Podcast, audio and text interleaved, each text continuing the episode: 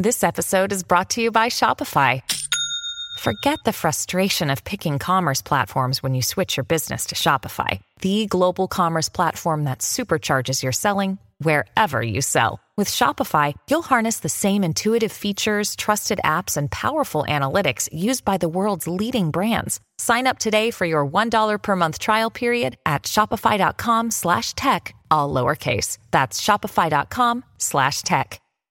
Another day is here, and you're ready for it. What to wear? Check. Breakfast, lunch, and dinner? Check. Planning for what's next and how to save for it? That's where Bank of America can help. For your financial to-dos, Bank of America has experts ready to help get you closer to your goals. Get started at one of our local financial centers or 24-7 in our mobile banking app. Find a location near you at bankofamerica.com slash talk to us. What would you like the power to do? Mobile banking requires downloading the app and is only available for select devices. Message and data rates may apply. Bank of America and a member FDIC. This episode is brought to you by Essentia. A better you starts with better hydration. Essentia is on a mission to inspire people to do what matters most. Their proprietary ionization process transforms water from any source into ionized alkaline water, providing water that's 99.9% pure with a pH of 9.5 or higher. Essentia overachieving H2O, the number one ionized alkaline water. Shop now. When you need mealtime inspiration, it's worth shopping Kroger, where you'll find over 30,000 mouthwatering choices that excite your inner foodie. And no matter what tasty choice you make, you'll enjoy our everyday low prices, plus extra ways to save, like digital coupons worth over $600 each week. You can also save up to $1 off per gallon at the pump with fuel points. More savings and more inspiring flavors make shopping Kroger worth it every time. Kroger, fresh for everyone. Fuel restrictions apply ultimately all of these algorithms are based to some extent or another on the data that we've recorded about the real world, the sort of the snapshot of the real world as it stands at the moment. And actually often the real world as it is at the moment isn't how we necessarily want the real world to be. You're listening to the Science Focus podcast from the BBC Focus magazine team. We're the UK's best selling science and technology monthly, available in print and in several digital formats throughout the world. Find out more at sciencefocus.com or look out for us in your App Store. Hello, and welcome to the Science Focus podcast. I'm Jason Goodyer, the commissioning editor of BBC Focus magazine. Algorithms are everywhere. They can make our lives easier by curating our Twitter feeds and Netflix suggestions, but they can also be bad. They lack empathy, and we can become too reliant on their logical abilities, putting ourselves and others at risk. Mathematician Hannah Fry has written a brilliant new book, Hello World, which takes us on a tour of the good, the bad, and the downright ugly of the algorithms that surround us. Here, she talks to BBC Focus production editor Alice Lipscomb Southwell. So, yeah, first of all, if you just want to tell us a little bit about your book.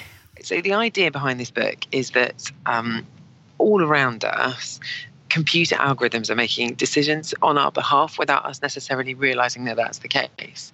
And there are some slightly dark arts going on behind the scenes. So Cambridge Analytica is the, is the sort of most visible example of this. Um, that you know, of course, that we found out earlier this year that our data is being harvested and, and manipulated um, and and then used against us. But but Facebook's really not the only place where this happens. So you find these algorithms, um, you know, in our hospitals, you find them in our courtrooms, in our police stations, in our supermarkets, basically everywhere you look. Um, in modern life, you have these things running behind the scenes and silently making decisions for us. So, I mean, for any people that don't know what an algorithm is, can you sort of sum up in a few sentences what actually is an algorithm? Yeah, I th- I, one thing I've discovered in writing this book is that people hate the word algorithm with, with a passion. So I really need to learn to not use it as much. But essentially, it, I think one of the reasons why people hate the word is because it's, a, it's sort of a word that doesn't really mean very much. Um, it's this big blanket umbrella term um, officially an algorithm is just um, it's just something that it's it's like a recipe essentially. It's it's a series of logical steps that takes you from from one from a starting point to an end point right? And it's, it's you know that's that's a that's a word that conveys almost uh, no meaning whatsoever. Um, but really, the way that I think people use the word computer uh, algorithm is they mean little bits of computer code, little bits of, of software, essentially, um, computer decisions, essentially, where um, they are where computers are taking your data, running some kind of clever stuff on it and then spitting out an answer. So an example of that might be, um, you know, your uh, your Twitter feed taking all the people that you follow and everything that they're they're tweeting about, and then spitting out a timeline that you get to see what they're talking about. But another example of, of this might be, um, say you have a defendant who goes into a courtroom, um, it might be taking all of their history of all of the crimes that they've committed, of every time they've ever had contact with the law, and then spitting out a prediction about whether that person is then going to go on and, co- and commit more crimes. So it, they range from the very trivial to the, the very, very serious. And is that why we should care about them? Because they're making these decisions maybe without any human input or any sort of empathy there. Is that yeah, completely, yeah. completely. They're totally incapable of empathy, and and I think that there are some situations, a courtroom being a really great example, where sometimes actually having empathy is really important. Um, I think the other thing is that actually these algorithms or, or these these sort of machines that we've built, they're not perfect. They make mistakes and uh, you know anyone will know that if they've ever tried to talk to Siri, um, how how how you know how even something that's actually a very good piece of technology can can get things wrong. Um, and I think that when we're asking machines to make these really big decisions for us, um, you know, about our future, about who gets certain treatments in hospital, about uh, where police are sent um, to sort of focus their attention, um, you know, to, to, to, combat crime, about who gets sent to jail. I think, you know, we, we, really need to have these conversations more out in the open about whether this is something that we're comfortable with and whether it's a future that we want for ourselves. So, do you think there's a danger that we could become too reliant on them? I think we already are. I think we already are. I mean, I think there's all these. I was looking for stories of where people have, have sort of, you know, relied on algorithms a bit more than they should have done, relied on computers more than they should have done. And I came across some amazing stories about um, people like blindly following their GPS over cliffs and stuff. There's one of my favorite stories. This group of Japanese tourists who were um, on a on a road trip in Australia, um, and they they decided they want to go to um, an island just off the coast of Brisbane. So they put it in their sat nav, and the sat nav said that essentially they just drive drive straight there. Um, and like, okay, maybe you know they didn't have access to a map. They're tourists, that's fair enough. Maybe they didn't speak English particularly well and didn't notice that the word island was in the destination that they were going to. But you would have thought that when they actually started driving on water, they they would have decided to overrule the machine. But unfortunately, no. Unfortunately, they ended up um, sort of, you know, a, a, a, fair way out in the water before having been rescued. And then a few minutes later, a ferry sort of sailed past them. So it's some very funny photographs. But I think that we're seeing this across the board. You know, that's sort of, um, again, a very silly example of where people are, uh, are trusting what a computer tells them to do over their own insight, over what they can see with their own eyes.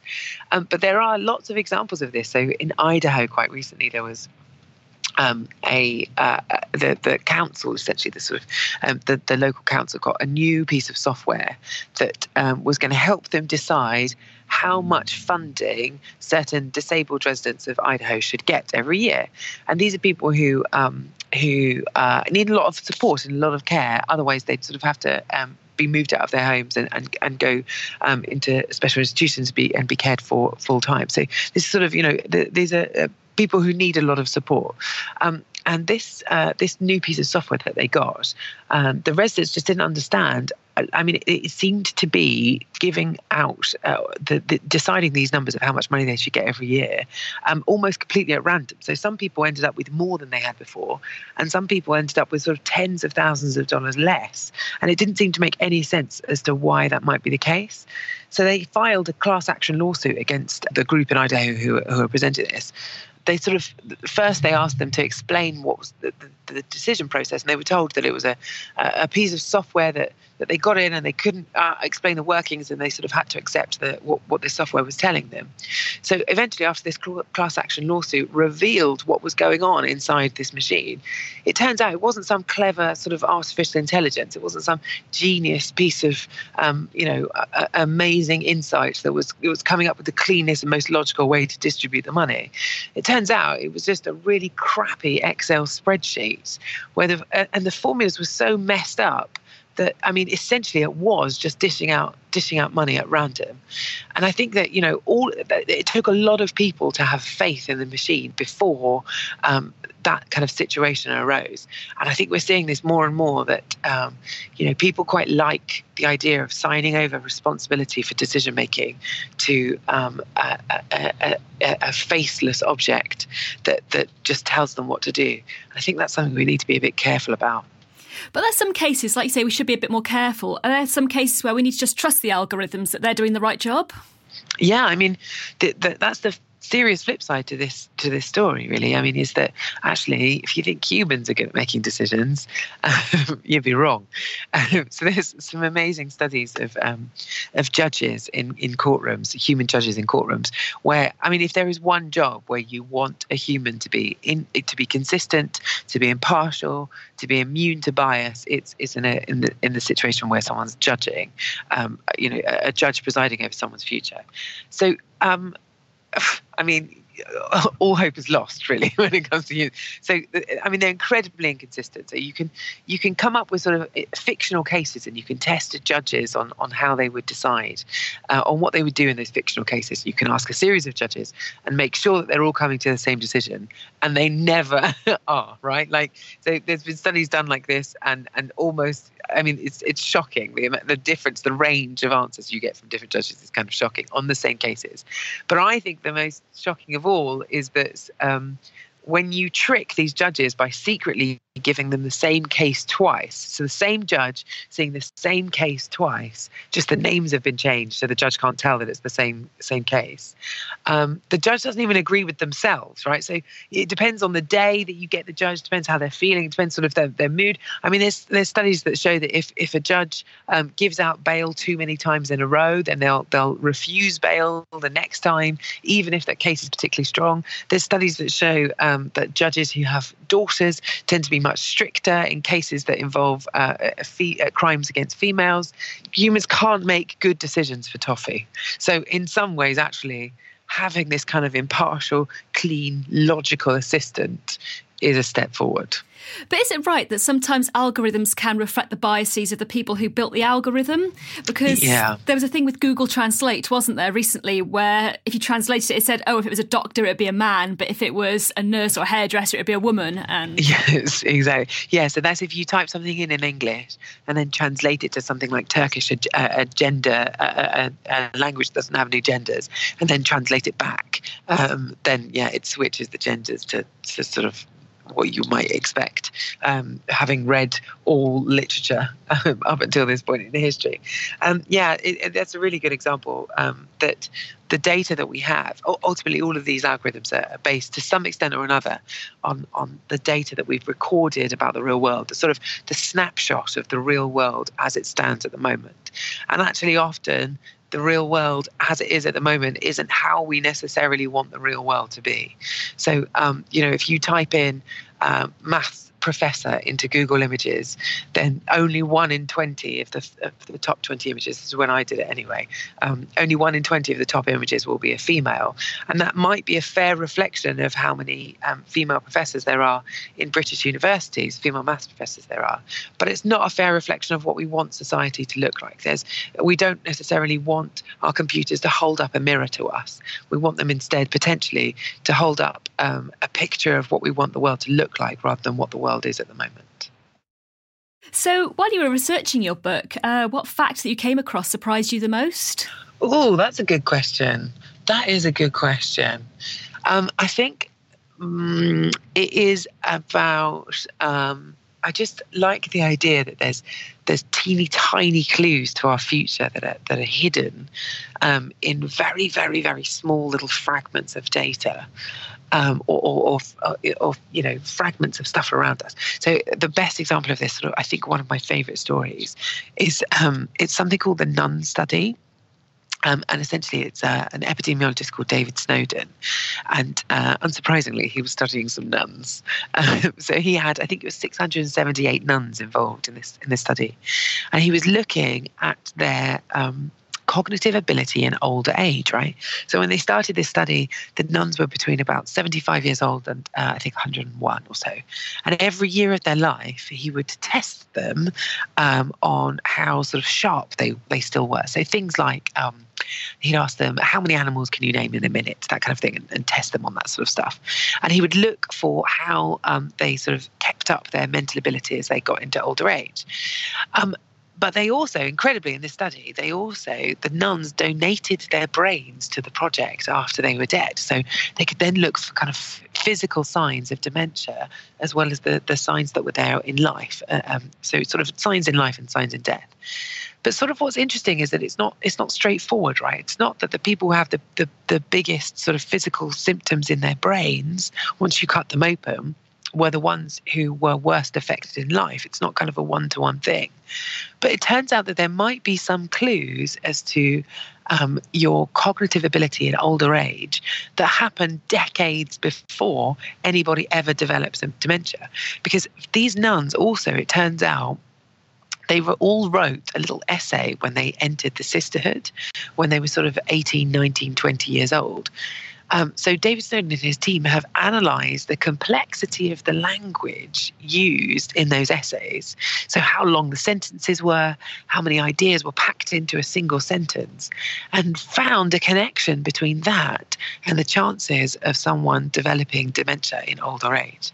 Now, it, there's a lot more to come on this, right? So it's not sort of, it's not just a straightforward, oh well, that's the answer. Look, look at who writes complicated essays when you're a teenager, and they'll be the people who are safe from dementia. It's not like that. But what it what it suggests is that for starters, there's so much more about our bodies that we still don't know and don't understand. But secondly, I think the most powerful thought there is that um, there might be clues to our future hidden in these these seemingly insignificant pieces of data like those essays. Tiny tiny clues as to what our future has in store for us. And i think that's really what we're seeing now in medicine a lot actually. So um, cancer diagnosis um, has always been looking at what what state your tumor is in now and trying to make a prediction as to what will happen to you in the future based on what your situation looks like now. But the latest papers that are coming out are suggesting that actually, maybe the best clues to whether you'll live or not, to whether your tumor will end up being life threatening or not, aren't in the tumor themselves, but in the surrounding tissue, these teeny tiny clues that are kind of hidden.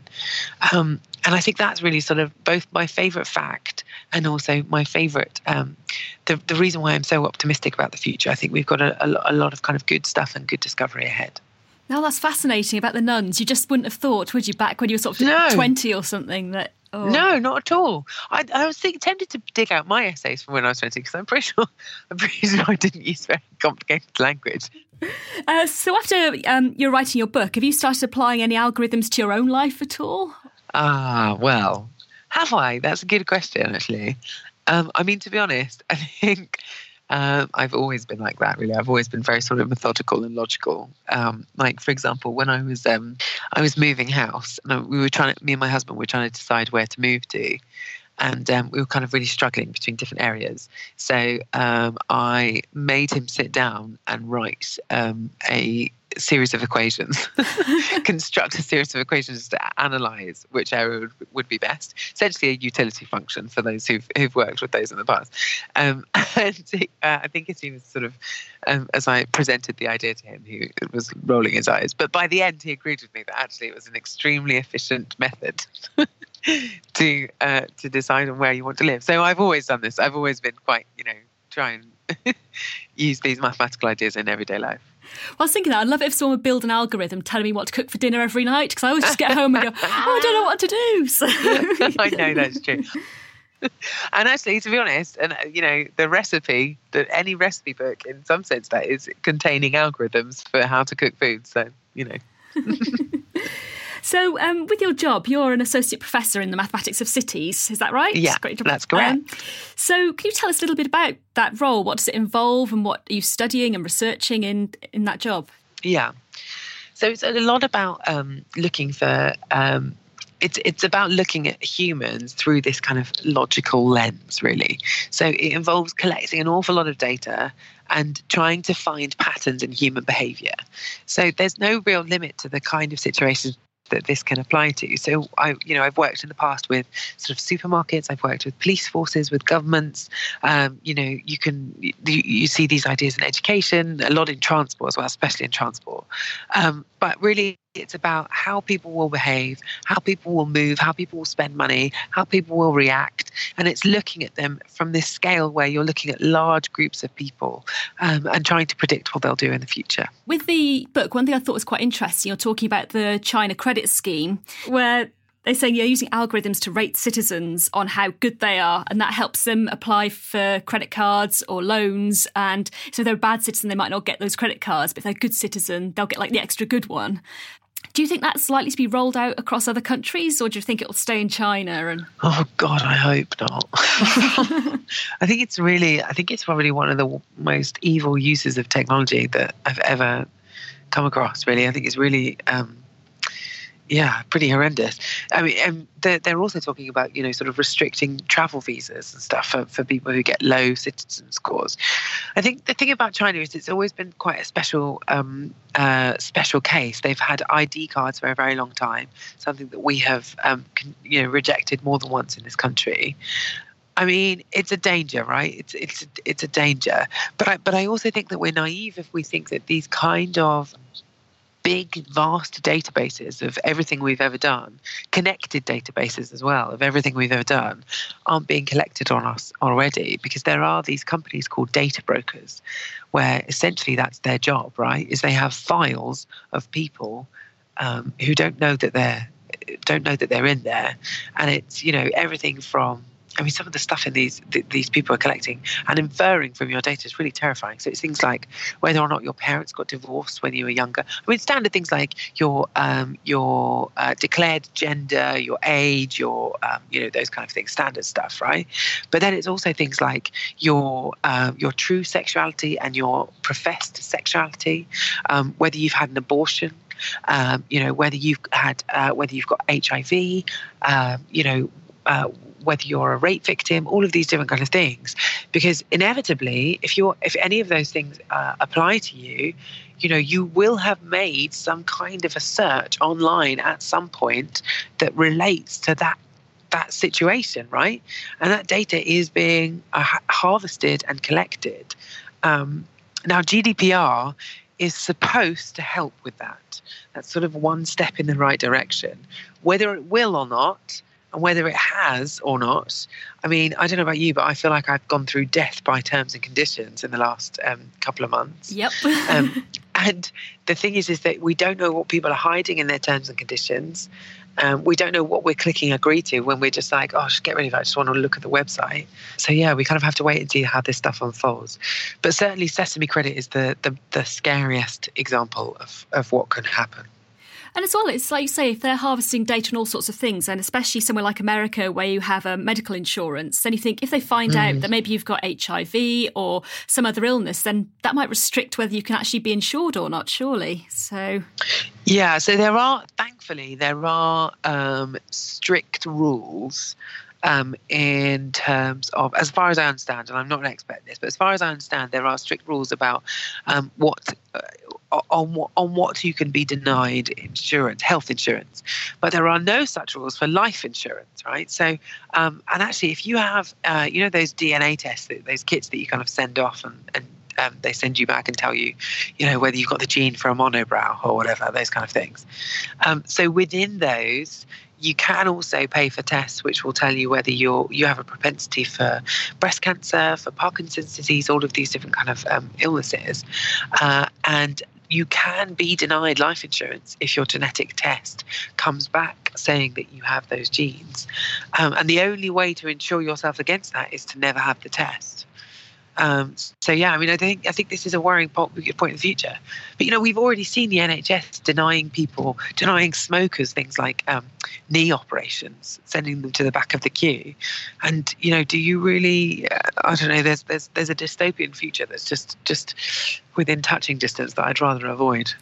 Yeah, it's a concern because I actually did one of those genetic tests, and I was oh, three, ah. he's oh three percent Neanderthal and all this. It's all good fun, but um, yeah But equally, when I, I, think I clicked the right terms and conditions so it wouldn't get shared. But equally, you do worry and think, oh, if someone does get hold of that, and or you know, someone manages to track you down and yeah. find something out. So. Yeah, yeah, completely. And I mean, you know, there's you can you can take your cut your fingerprints off, right? You can sort of wear a mask, but you can't get rid of your DNA. It's you and it's yours forever, and there's no denying it. Um, I'm sure you'll be fine. I'm sure it'll be fine. Let's be optimistic. I'm yeah. sure it'll be totally fine. Totally fine. It's going to be fine, yeah. Definitely fine. I was also wondering when you were um, in your book, you talk quite a lot about driverless cars, um, and I got the feeling from it that you maybe weren't the biggest fan of them at the moment, being sold as like a driverless car and all of this. When actually, they're not really. so I think it's very exciting. Don't get me wrong. I love the idea. I mean, I, I buy into the idea just as much as anyone else does, but I also think that there's a real um, it's like going back to that thing about um, following sat nav off a cliff, right? If you tell people that a car is driverless and that you're li- you're living in the driverless dream, driverless for me evokes the idea of not needing a driver almost by definition. And the thing is, is that the, the actual technology, there's a big gap between that image and what the actual technology itself can do now.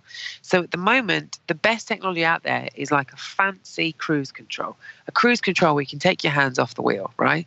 But you absolutely categorically need to still be driving the car, even if you're not physically touching the wheel. Um, and and using words like driverless and self-driving and autopilot, I just think creates this image in people's minds where people are already prone to over trusting machines, right? And I really don't think it helps the language that's being used around it now. Yeah, because you think people sort of think, oh, I can just climb in the back, have a little sleep, which they do. There's videos of people doing this, and yet, and yet, and yet, you know, there are examples of these cars actually killing people when people aren't paying attention. You know, there's people sort of. Uh, there was a, a particularly famous death where someone was watching a Harry Potter video um, while you know as their car careered into a, a lorry. You know, another example of a. Um, of a car that killed a pedestrian when the driver was uh, was looking down, not looking at the wheel. I mean, this stuff is really worrying. Uh, so you co-present a long-running podcast with Adam Rutherford, um, yes. The Curious Cases of Rutherford and Fry, which um, I'm a big fan of, to be honest. It's really good. That's where I'm going today. That's where I'm off to. Ah, going to film the next one. So yeah. um, so you obviously answer questions from listeners, and I was going to say, what's been your favourite question that you've answered so far? Ah, oh, good question. I like the ones that come in from kids. Those are always my favourite. Not just because they're from kids, but also because they have genuinely the best questions. Because I think they're just they're just sort of um, unrestrained by worrying like they're going to sound silly. So you get questions in from adults sometimes, and there's a good question in there somewhere, but it's about 14 pages long.